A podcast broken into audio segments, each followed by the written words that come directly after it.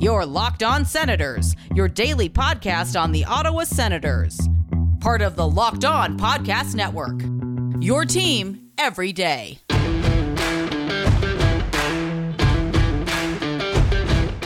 I'm Tim Stützle, and you're listening to the Locked On Senators podcast.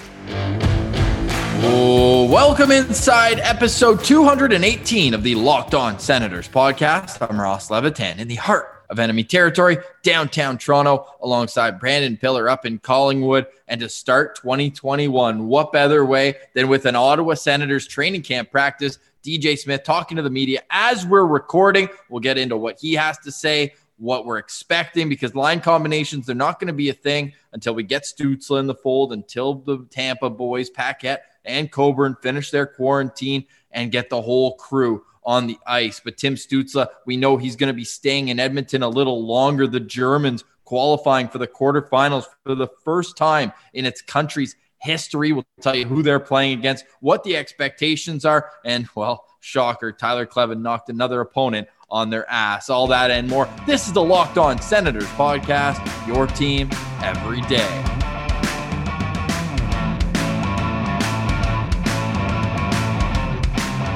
Today is Friday, January 1st of 2021. Pilsy, I want to start off by asking you if you were to summarize 2020 for the Ottawa Senators, how would it be? Well, first off, Happy New Year, everyone. 2020 is behind us. I think all of us can say uh, a collective sigh of relief that we made it here. But look, for the Ottawa Senators, let's be honest, that was a pretty good year considering their situation and what they're trying to build here. Like, Sure, the season ends a little early, so you don't get to tank as much as you would hope, but you end up getting picks three and five. You end up getting Tim Stützle, Jake Sanderson. Then I honestly, now with some time, I would say I think they had a really good draft. The rest of the draft maybe reached on a couple overagers, but that's not a huge deal when you look at the the crop of high talent they got in the first, second, and third round. So that's pretty good. And you know what? They got a lot of young players playing over on loan in Europe. So you get to see what they're made of. I would say probably the biggest disappointment for 2020 for the Ottawa Senators as a franchise was Belleville not being able to go on that playoff run, which they probably would have went all the way to the Calder Cup and probably would have won it. And we would have had a blast following along uh, on our jobs in Belleville all the way. So that's probably the biggest disappointment. Other than that, pretty good year from a hockey standpoint for the Ottawa Senators. Yeah, and setting themselves up for the future is what really made this year well more positive than 2019 and 2018 to say the least, right? You had that at least ending to 2017. You already knew the 18 wheeler was going off, but you got that outdoor game win. But for the last two years, 2018 19 were just terrible. So for 2020 to have the excitement leading up to the draft and well for the best team in the league to win the Stanley Cup too. It wasn't like some Cinderella team came and you're like, oh, maybe that could have been us. But on the ice, it was still a disappointing year. A 9, 15, and 7 record before the NHL was paused. So that will be their only overall record, the least amount of games played in a calendar year, I would imagine in franchise history. I don't know how it would be possible for it not to be. So goodbye 2020 2021 we're seeing the turning of a page pilsy which is pretty exciting if you're an ottawa senators fan yeah, and I'm glad you brought up the turning of the page because that's a big difference between this season and, like you said, the last couple seasons where they finished as a lottery basement team. Because this season, they're not just winding up to cheer for more losses again. They've reloaded, they've added veterans, they've stocked up. They got Matt Murray. You've got some more center depth with Derek Stepan. You got toughness in Gudbranson, Watson, Brown, Haley. You got a boomer bust guy in Galchenyuk. Like there's so you got probably one of the best free agent signings in the entire league in Evgeny Dadonov. So they really did a good job here of transitioning, shifting gears to that rebuilding team to starting to work for playoff contention. And they're probably not there this year, but next year, I don't see any reason why they're not one of the teams fighting for a wild card spot. And there's two championship teams in the Sens organization for 2021. You have the Belleville Senators in the Calder Cup. Knock on wood that that season goes smoothly. And let's not forget the Nodak Sens going for that Penrose Cup before Pinto and JBD and maybe even Jake Sanderson turned pro. We saw Jake Sanderson and Tyler Kleven, another Nodak Sens, but we'd imagine he'll be back at UND next season. That's why I didn't include him there. But he was still laying the body out, up four goals, final five minutes. And he doesn't care what the score is, Pillsy. If you come down on his wing, he is going to close the gap quickly and he's going to throw you into the boards. I feel like a lot of people maybe this morning feeling like they got hit by the K train, maybe like Laleem's Martian said, a little too much champagne last night. But whenever you're going on the ice with Tyler Kleven, you better be aware that he's going to finish every single check. Absolutely. I mean, that's his game, right? Like if you look at a goal score, they're up four nothing, and if he gets a breakaway, he's not going to chip it into the corner. He's going to bury it. So Tyler Kleven, his game is a big physical game. If somebody lines up in the K train trolley tracks, boom, look out. And they beat Sweden up four nothing because we just talked about yesterday Sweden's 54 game win streak in the round robin coming to an end. And how things can turn in a hurry because now they are on a two game winless streak. That means they are third in the Group B group of death with Russia and US finishing ahead of them. So, Pilsy, that just made Canada's win that much more important. We, we would have had a Canada Sweden quarterfinals, but instead it's going to be Finland against Sweden. That game is coming up at 3:30 tomorrow on January 2nd. That's the second game of the day because Tim Stützle's team, Germany, they have a big test. They're at noon against Russia. Now, Pilsy, I looked at the schedule. I see that the Germans are playing the first game of the day, and I said, oh, good. Because if they lose that game, Tim Stützle with the time change could be in Ottawa and sleeping at a bed in Canada by that night. Yeah, I mean, it's a win win scenario if you want to look at it like that, right? Like Germany gets to experience uh, an important game against Russia probably not going to go their way. Let's uh, not that's not too hot of a take, but then he gets to come to Ottawa early and be there for training camp. But if they win, then you get more experience, more games, more leadership opportunities for Timmy. And hey, we get to watch more Timmy Stützle. Nothing wrong with that for me. So either way, it's a win-win. I'm just so proud of this German team. Like it's it's incredible. Like probably it's going to be a tough game against Russia, but I wouldn't be surprised if uh, at least for the first two periods they make a real close game out of it if you're having a subscription to the Athletic, I would implore you to go read Scott Wheeler's latest. He's seen every second of every game in Edmonton. He's been in the arena, and his first standout was Tim Stützle, and just a glowing review. So Tim Stützle playing left wing at World Juniors. DJ Smith reiterating something we already knew that he's starting the NHL there. We're going to get to more of DJ Smith's comments. We also have our battles in training camp we want to get to because they've been filled a lot over the last few days with the acquisitions that, of NHL bodies that have been made by Pierre Dorion. But there are still some battles. But before we get to all that and our organizational value rankings, let's finish up with the schedule in the quarterfinals. Canada will then play the Czech Republic. That's the 7 p.m. start. And then the late one, it's the Slovaks, the pesky Slovaks taking on Sanderson and Kleven. I again, I thought this the first game that Kleven played. He also laid a huge hit. I don't see how you can take him out of the lineup. Like he just brings an element that nobody else on that team seems to have. Whereas you do have many puck moving defensemen. So we'll catch up on that tomorrow. We obviously do have a Saturday episode, Sens Central Citizen, coming up as well. But Pilsy, of these DJ Smith comments, right now that are coming over on social media where you can follow us as well at Sens Central. The one that stood out for me, we knew that he wants Eric Brannstrom at left w- defense. We know that Tim Stützle is playing the left side up front, but Artem Anisimov, apparently one of the best looking players at camp. This is a guy who's had a skilled career, but what we saw last year, he's getting older, right? He's not the fleetest of foot. And a lot of people see him as blocking a spot for these guys who are battling like Josh Norris and Logan Brown. So, what do you think it means that DJ Smith is lauding, saying that Artem Anisimov is one of the best players on the ice? I don't really know, to be honest. It seems like uh, the rest of the team should be put on the hot seat here if your aging fourth line veteran is one of your top players in camp. But I mean, look, let's not uh, get too down on Nisimov. Like he, considering the position he was in last year, he had a decent season with 15 goals. So it's not like this guy is just dead weight at the end of the day. Sure, he's lower in your lineup and he's an older centerman, but he can still be made useful. And it's funny that DJ Smith uh, highlighted Anisimov because I even have Cedric Paquette ahead of the depth chart in Anisimov. Like Anisimov is a taxi squad guy for me. So, but that's on the outside looking in. The coach is going to go with the hot hands. He's going to go with the guys that are lighting it up. He doesn't care what their name, age, or contract is at the end of the day.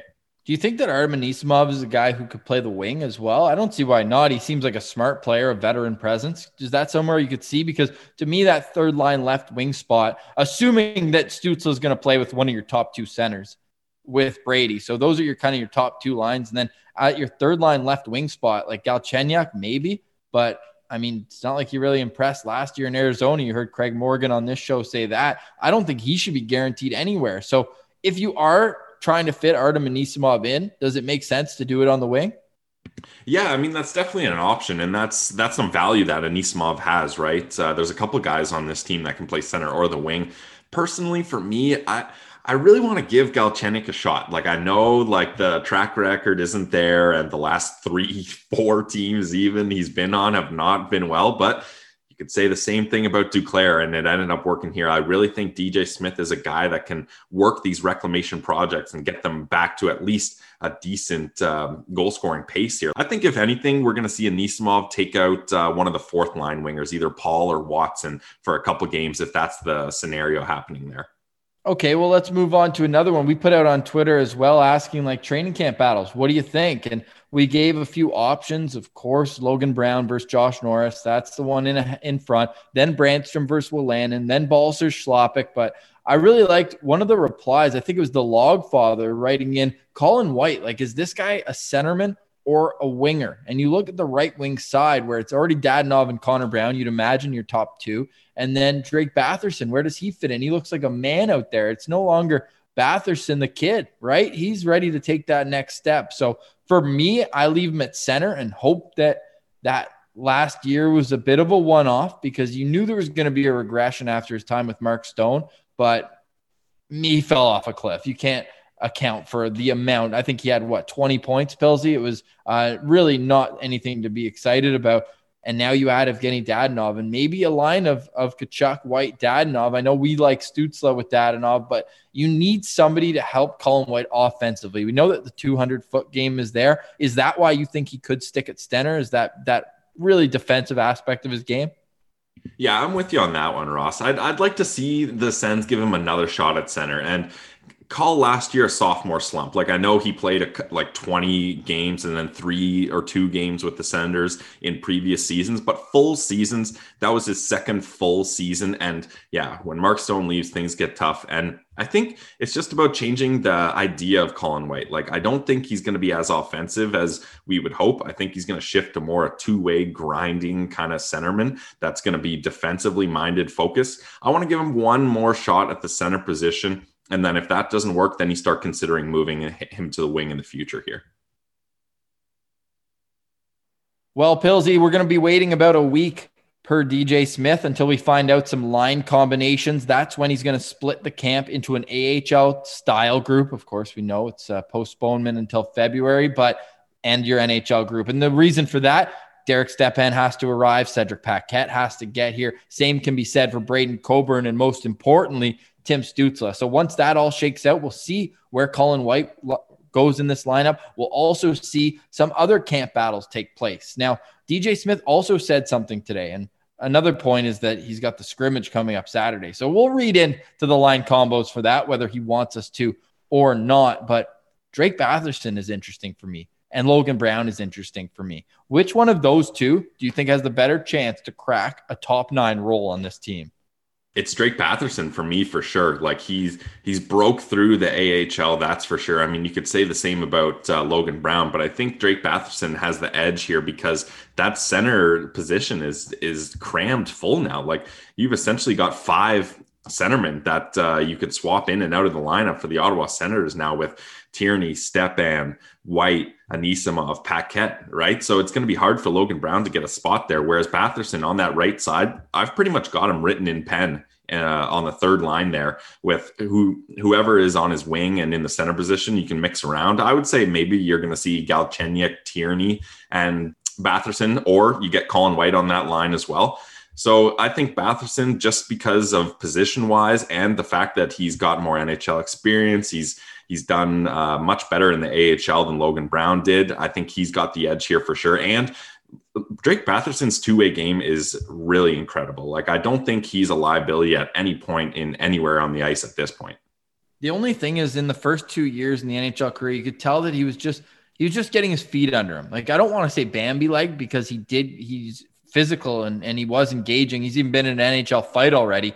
But I just mean with the confidence. And at the AHL level, he was just doing everything knowing that it was going to be a successful attempt, whether it was a pass, a defensive stick lift, like really does play a Mark Styles type game, as he mentioned in his uh, well, his interview with us and also on his scouting combine sheet, which NHLer he thought he would most play like. So when you have those attributes, you just need to be confident in them and not worry that one mistake is either going to staple you to the bench or result in you not being able to do it next time. Just that confidence that Drake needs is going to be in what DJ Smith utilizes his role. And I'm confident because he got power play two time. He's been in the organization a long time. He's passed over in the draft. So this is a 23 year old. And that's why I said Drake or Logan, because for me, with guys like Abramov and Norris, because they have no waiver requirements, they can be on the taxi squad. And if you want to get them in the lineup, just call them up that morning. Like it's that simple. The games are going to come fast and furious. These are the guys who you you can have a week of practice with. Let's remember, Josh Norris was one and done at Michigan. Those college style schedules would be a week of, of training and then you play Friday, Saturday. So I would be shocked if Josh Norris doesn't get into at least 15 games this year and that's okay until the AHL starts. Then uh, then you let him be a top line player down there. But for this first kind of strange month where you're in a, a bit of a a situation nobody's ever been in before where what is a taxi squad in the National Hockey League? You have it in the playoffs, but you're not going to put in a 21 year old and play him more than two minutes, right? Remember Colin White getting into that game against Pittsburgh in 2017? But there's just so many options for DJ Smith. And I can't wait till Saturday, Pilsy, because this is going to be a really interesting test to see who is paired with the veterans, right? That's going to be it. Who are who's playing with Brady Tkachuk? That's something that'll be of note. We know that Gudbranson's going to play with Chabot, but who's on the second pair? Like as much as it sucks to say, Nikita Zaitsev is probably your second right defenseman. His contract basically dictates that. Is it going to be Wolanin there? Is it going to be Brannstrom? Mike Reilly's more of a guy. We talked about him just yesterday. You can listen to our organizational rankings, what we expect from him. He's not going to eat 20 minutes. That's what Wolanin or Brannstrom should be expected to do. Which one of those two guys would you lean to to start the season? Yeah, it's an interesting question for sure. And I think the really weird thing here is how much time there is in between the NHL and AHL starting. Like, I think there's going to be like that's going to be like a section of the season. Like the NHL has already started and the AHL hasn't started yet. So you're going to get certain guys up there getting a chance. I think that's when you give a guy like Brannstrom the chance to get up there. He's not going to be needed in the AHL. Give him a chance to show you what he's got. He's waiver exempt. So you start the season with him in the NHL. And then if he's not ready, then you can send him back to the AHL once it starts. So at least for that time period, give Brannstrom the chance. Then after that, if you didn't like what you see from Brannstrom, then you can give pass that torch on to Wolanin because I think Wolanin pretty much in my eyes has graduated to the NHL. We're not going to see him in the AHL anymore. And he's a guy that if you put him with a solid guy on the right side, I think he can do well. I actually would like to see him play with a Josh Brown type guy. I think Nikita Zaitsev is on the bottom, cemented in the bottom pair for me. I don't want to see him playing top four minutes. I, I even have him and Zub swapping out with uh, Taxi Squad on the bottom pair there. Like just because he has a big contract, I don't think is going to warrant him getting top four minutes with DJ Smith when he has all this talent and all these players available for him to switch in and out of the lineup. This is what DJ Smith, when he was asked about Brannstrom today, he said, quote, He's going to be a better left side defenseman. I think that he's been able to make more plays on that side. It's an unfortunate year with a possibly shortened AHL season. Whatever happens, a lot of young kids aren't going to get the minutes they would have had. Whether you're playing the American League or NHL, you're always playing. He's going to be a very good player when his chance comes. If it's right away or the middle of the year or whatever it is, he's going to be a very good NHL player. To me, that doesn't sound like a guy who's going to make the team out of camp unless he comes in and knocks the door down. He DJ always says most competitive players will play, but to me, that's a guy who could start the year on the outside looking in. And 21 years old, two years in North America. It won't be the end of the world for him, although you do want that new shiny toy in the roster. We do know DJ said there will be more rookies on Ottawa than in any other Canadian market, but that again is no surprise. hopefully the surprises come and we see what kids will get those early chances because as it stands now, Pilsy, the way the depth charts are organized when you sort it by contracts, they have enough vets that these kids are really going to have to win out jobs to get into the lineup. Yeah, if you, if you would have asked me a couple weeks ago, two weeks ago, one of the biggest camp battles we would be talking about would be Rudolph Balcers and Filip Chlapik, right? On that left wing side on the third line. Like we had talked about that for months leading up to the season. That's now pretty much irrelevant. Like with the signing of Tim Stützle, the confirmation that he's going to play on the left wing, Galchenyuk coming in, that left side is pretty much all tied up here. And if we're looking at which of the two of Balcers and Chlapik is probably going to get more NHL playing time, pains me to say it, Ross, but I think Chlapik's going to end up getting that more playing time because his game is better suited for a fourth line role. And I could see him edging out Nick Paul from time to time. Or if you want to swap him out uh, near the end of a series. If you got a four game series against one team and you want to mix in a fresh body, then you get Chlapik there instead of Paul, where I don't see a situation where you knock either uh, Tkachuk, Stützle, or Galchenyuk out of the lineup to get Balcers in there. So that's tough. And and we heard it from from a source that uh, we won't we won't give up. But it seems like the Ottawa Senators franchise is really falling out of favor with Rudolph Balcers. Like they're not they don't seem to be that stoked on him. And it sucks, but this could be a guy that we see as a part of a trade deal come trade deadline to sweeten the package. Well, he's now wearing number 92. So who knows? Maybe the Sens organization won't remember those days wearing number 38. Either way, Rudy Balcers will be a training camp or is on the ice there. Vitaly Abramov, like they have so many young kids who should get a shot. And Josh Norris, like I have to scroll so far down for him and Formenton to even get to them on the depth chart. But they should be big pieces going forward. So we'll keep track of how this all plays out. We will get to everyone as well in our Sens Central organizational value rankings, which we'll get to now. And that's where we get to our organizational value rankings. And we're coming in at number 40 today with Mark Kastelic, a guy who's just turned pro played an overage season with the Calgary Hitmen. He is a goal scorer at the uh, WHL level. He gets penalties. He's a captain. He's six five, big, big body. What do you think he'll bring to the Belleville lineup right away? I expect him to be a difference maker in Belleville right away. Like I like him in a third line role. We talked about it uh, when we did Parker Kelly's uh, player profile in the organizational rankings, and him and Parker Kelly would be a great match. Like those two would be a real issue on the ice, especially with Parker Kelly gaining some size. He's now listed at six feet. He was initially five ten or five eleven, somewhere around there. So a little bit extra size on him. And then Mark Kastelic at six foot three, over 200 pounds. Like he is just massive. He's not going to have a problem at all at the AHL level. And he was the captain of the Calgary Hitmen for two seasons. So you get a little bit of leadership. And I watched some of his highlights, and he's got so many tools in his toolbox. Like good hand-eye coordination. He's tipping pucks in front of the net all day long. He's a physical guy that can lay out hits, not just along the boards, but open ice hits too. So talk about the K train. How about the Kastelic K train? That could be a thing going forward in Belleville here. And I noticed on two on one one timers, he's burying those more often than not. So this is a guy that's going to play physical, but also give him the opportunity to score goals, and he's going to do that. Well, with over 75 goals in his last two WHL seasons, it's not hard to find highlights of him lighting the lamp. So hopefully he can do that at the NHL. But to say something nice about him, he's a guy who, even if he doesn't bring that offense, his physicality and penalty killing ability could make him just a useful fourth line NHLer. And that's saying something nice. As you might think it's backhanded saying he's a fourth liner, but as a fifth round pick, Pilsy, I think that that would be just fine if he could have the career of, say, a Zach Smith. Yeah, I think he would be fine with that for sure. And I think Troy Mann's going to love this guy. Like we had Tony Ferrari on uh, a couple weeks ago. Tony Ferrari is a big fan of uh, as well. So this is a guy that I think a lot of Sens fans like. He, you would think he's a lower uh, known, lesser known guy, but I think a lot of Sens fans are actually really excited to see him, and I'm excited to see him uh, light it up in Belleville this season.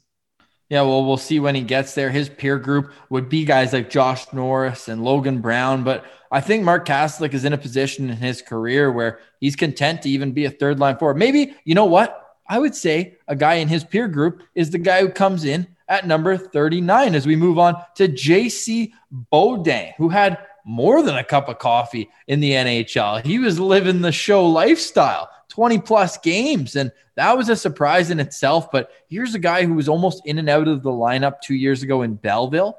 And then he just came in. He's like a number one penalty killer. He wins faceoffs. He's really good in, in getting pucks to the right areas on the ice. And to think they gave up Max McCormick to acquire a guy like this, I think that that in itself is a pretty big win. Yeah, for sure. That's a big win. And uh, yeah, we, we've liked what we've seen from JC Beaudin in small flashes, but last year was a weird year for JC. He was injured, and then he was one of those guys that was constantly being recalled, and he never really got consistent playing time. Like he was recalled five different times. Like when you're up and down and going uh, from team to team and city to city, you're not going to get into a groove. So I think that's where he struggled because like you mentioned, he played 22 games in Ottawa, but only with the one assist. And then when he was in Belleville, I actually thought he was pretty impressive. Only 13 games, but four goals, two assists. And like you said, he was killing penalties, he was winning faceoffs. He was noticeable out there on the ice. So this year, I would like for him to carve a role for himself in Belleville, but we already talked about it. Like all the NHL spots are taken up. Like I think again, if you would have talked to us a couple months ago where JC Beaudin's going to be. You you figure that a bunch of uh, AHL guys are graduating to the NHL with open spots there, and that in uh, consequence opens up spots in Belleville. But that's not going to be the case. Like Abramov, Balcer, Chlapik, Logan Brown, Josh Norris, those guys could all be right back down in Belleville this season, and that bumps JC down. So it's going to be really interesting to see how things shake up here to see where JC Beaudin ends up. Well, hopefully Pillsy gets a middle six role in Belleville. That's where he's best suited to play. In the event of emergency, you can break the glass and bring him up to the NHL, but he signed that one year, two way contract in the summer as an RFA. So that's where he expects to play this season. And the reason why he might be that low in the lineup is because the Sens added veterans, and one of those vets is coming in right now at number 38. It's Austin Watson. This guy's been to a Stanley Cup finals before with Nashville in 2016. He's always top 20 in hits. He's a complete animal on the forecheck. It's Austin Watson. Maybe not the most touch around the net, but how would you summarize what you've seen from him only last not only last year, but over his career? Yeah, Austin Watson, uh, I, I, think it's very clear his role. He's a grinding fourth line kind of guy. The Sens traded a fourth round pick for him last year in 53 games with the Preds. He had 14 points. There was a lot of things going on off the ice in his personal life, and he worked through those. I think anytime you kind of battle those things, you end up coming out uh, a better person on the other side. A similar scenario, not the exact same, but similar to Bobby Ryan, right? Uh, where after he kind of worked through all that, he felt uh, he was ready for a bounce back season, and he's. I bet he's going to have a bounce back season in Detroit, Bobby Ryan. But Austin Watson, He's 28 years old. He had 10 fights last season, according to Hockey Fights. I watched a bunch of them. I think he didn't necessarily win a lot of them, but some of them were kind of he wasn't prepared. He got jumped a little. There was a wrestling match, so I'm confident in him as a fighter, and I think yeah, he's going to be on this fourth line for the next probably three years of his uh, 1.5 million per year contract. And nice of Pierre Dorion to go out and get Cedric Paquette so they can pull off some Bash Brothers situations on that fourth line, which is just going to run through on the forecheck. You'd expect them to use a two man forecheck on that line as well, with those two guys flying out there, especially Nick Paul, too, another big body who, as he gets older and more mature, is finding out that he's not necessarily going to be a skill guy at this next level. So, all three of them together, I love the Watson pickup just for that reason. If there's a time in the game, there's a little lull, especially in this schedule, there are going to be games games where your your body might not be feeling. He's a guy who's going to bring that energy every single night. And if you're not picked up on the bench, he's going to make sure you are. He's got that leadership and yeah, I mean, what a great story. Maybe like, I mean, there's parts of it that aren't great, but the ending so far is amazing. The Brian McGrattan tribute wearing number 16, that is going to be a nice storyline throughout the season. So I'm cheering for Austin Watson. I know there was a ton of backlash when when that signing happened, but with fair expectations of being a fourth line guy, maybe contribute five or six goals. This guy was a first round pick. Let's remember, albeit ten years ago. Him and Erik Gudbranson, first rounders of the the same draft. Funny enough, both new acquisitions, but hey, he had that offensive ability. He's maintained that he's a grinder at the NHL. But don't be surprised if this guy maybe even tickles ten goals this year, Pilsy. Yeah, and I'm glad you mentioned that because I watched uh, his highlights from last season too. All his goals, all six of them. Um, so that wasn't a long uh, research project there. But most of his goals, four of the six of them, were scored on deflections in front of the net where he's battling a defender. Like there's cross checks, they're hooking each other, they're getting tied up, and he is battling. So not only is he causing a distraction in front of the goalie, he's tying up a defender, he's screening the goalie, and he's able to get his stick on those kind of see uh, well not seeing eye wrist shots if it gets tipped but those low kind of wrist shots where they're not going that fast but they're very tippable and once you knock that the goalie doesn't have a chance to stop it. So i think he's a guy that's going to get some garbage goals and austin watson is going to be seeing a lot of corey perry this year i can tell you that and that's a matchup i'm going to be very interested in Nice. Yeah, it really will be fun. All these hated Canadian teams already have all added hated players like Wayne Simmonds in Toronto, too, a guy who plays the right way, but always has that edge to him. So I'm excited to see them battle it out. And funny fact about uh, Austin Watson, most of his career success, not most, but he had always had success against Ottawa, five points in nine games and was a plus five in those contests. I want to say he had a two goal performance in one of those games, too. So a guy who maybe we're touting too much of his offense, but he's not brick hands. He's not Brian McGrattan to say to say it kindly. He does have a little bit of, of extra to his game than just being a Micheal Haley type. So expect a strong forecheck from Austin Watson and to say something nice, a guy who's going to always stand up for his teammates. And another say something nice. There's just something about those hockey guys that are, you know, are fourth line guys and the toothless smile. Like when you see those guys score and the toothless smile and everybody on the bench is fired up for his second goal in 60 games or something like that. Those are guys, those are character guys. And I'm sure uh, he's going to get a lot of love around the room.